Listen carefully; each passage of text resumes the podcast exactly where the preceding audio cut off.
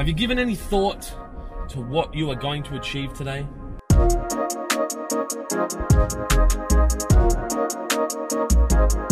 Good morning and welcome to In the Car with Clint.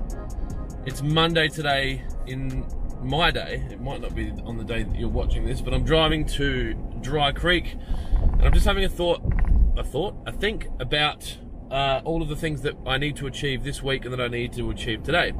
And I think that um, not enough people spend enough time, and it doesn't have to be a dramatic amount of time, but not enough people spend enough time planning what they are going to do for the day.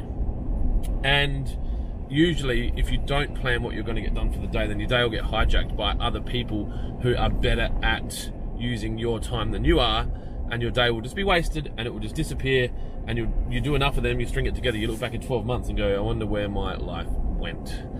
So, if you want to start out and you've not done this before, I would suggest that you just write down three things that you are going to complete today. Put them in order. Start with number one. Don't do anything else until that is done. Then move on. Now, there's different techniques around time management. Um, you'll be able to Google a bunch of that and you'll find a heap of different things. Um, around uh, working in time blocks, uh, you know, work for 90 minutes, have a 10 minute break, that kind of thing. Um, whatever works, try new things um, and keep testing and testing and perfecting the use of your time, and you will be amazed at how much you can get done in one day if you take control of your day. That is it. Thanks for tuning in to In the Car with Clint. Have a wonderful day. Be kind to each other, and I'll talk to you tomorrow.